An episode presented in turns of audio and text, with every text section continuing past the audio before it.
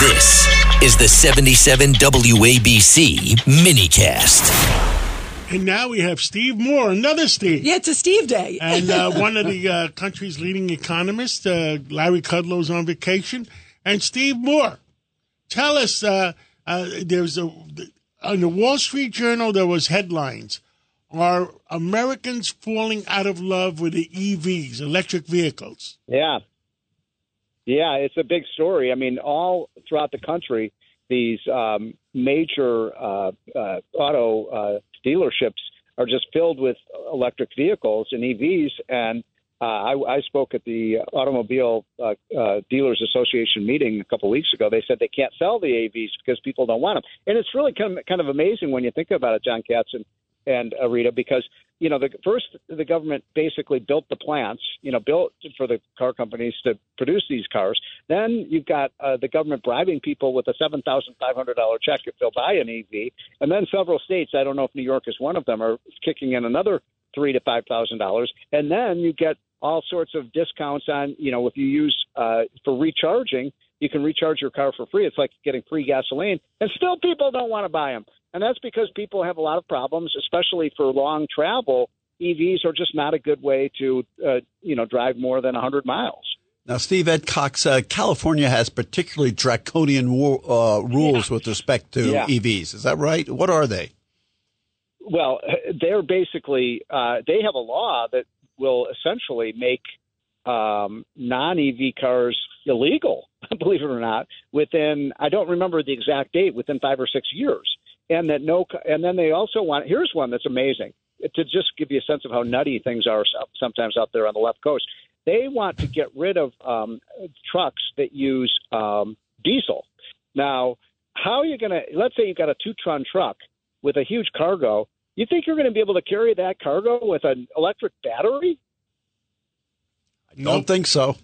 Now, the other headline. I mean, it's crazy. What are these people thinking? And so here's what's scary you know, what they want to do is have this law in California, and then if truckers can't, you know, take a, a gas car into California, then they're going to say, well, we have to change our whole fleet for the whole country. So this isn't just nuttiness in California. The problem is that this plague might uh, invade the whole country. And look, I just published these statistics just so you guys know, and I think your readers and, and your your listeners understand this. Eighty percent of our energy today comes from where? Oil, gas, and coal and diesel and then another 10% comes from nuclear power. So there's no green energy transition going on in this in this country.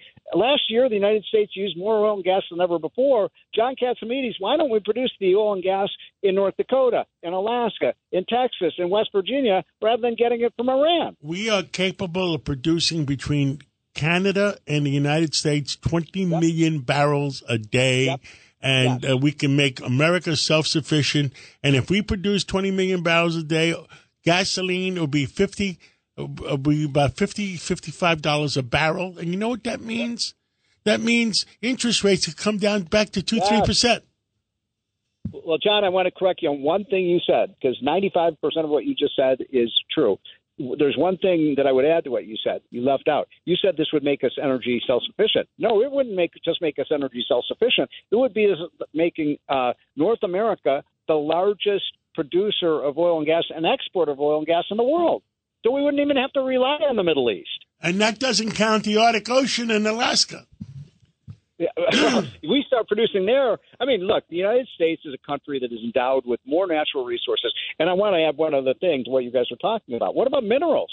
We have trillions of dollars of mineral wealth in this country, and Biden has killed the mining industry. He's killing you. it. If Donald Trump uh, gets back into office, we're going to mine for these resources. By the way, you can't have electric batteries without minerals by the way, um, you know, all of this, obviously, a lot of it goes back to China too. Uh, you know, I want to ask you, Steve, Moore real quick. These, uh, did you see the list of businesses and businessmen oh, so, who attended oh, this forty thousand oh I knew you'd be up in arms about this. Oh, I am so disgusted by that.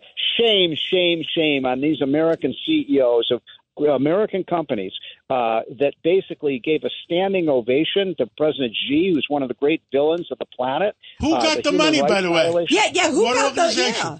What? Who got the forty thousand dollar? Forty thousand yeah, to sit with I, him. Who made the money? Yeah. And by the way, they give him a standing ovation. I mean, it's outrageous. They would do this for Hitler, I guess, if they could make an almighty buck on it.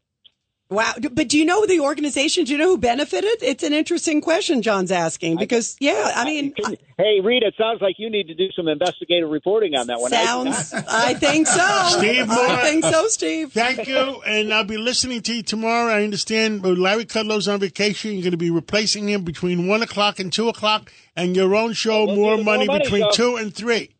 Yes, you got it. No, 1 to 2 is the More Money show. One to two. Okay. It's a Steve Moore safari. That's great. We love it. 12, so, in other words, 12 to 2 will be still with Steve no, Moore. No, Larry actually got another replacement from 12 to 1. Okay. And I'll be on from 1 to 2. Just to, just to set the record straight. But uh, and by the way, Larry and I are uh, in uh, Mar-a-Lago right now. We're about to go see the uh, guy who should be still the President of the United States. Give him my regards. Yeah. I will.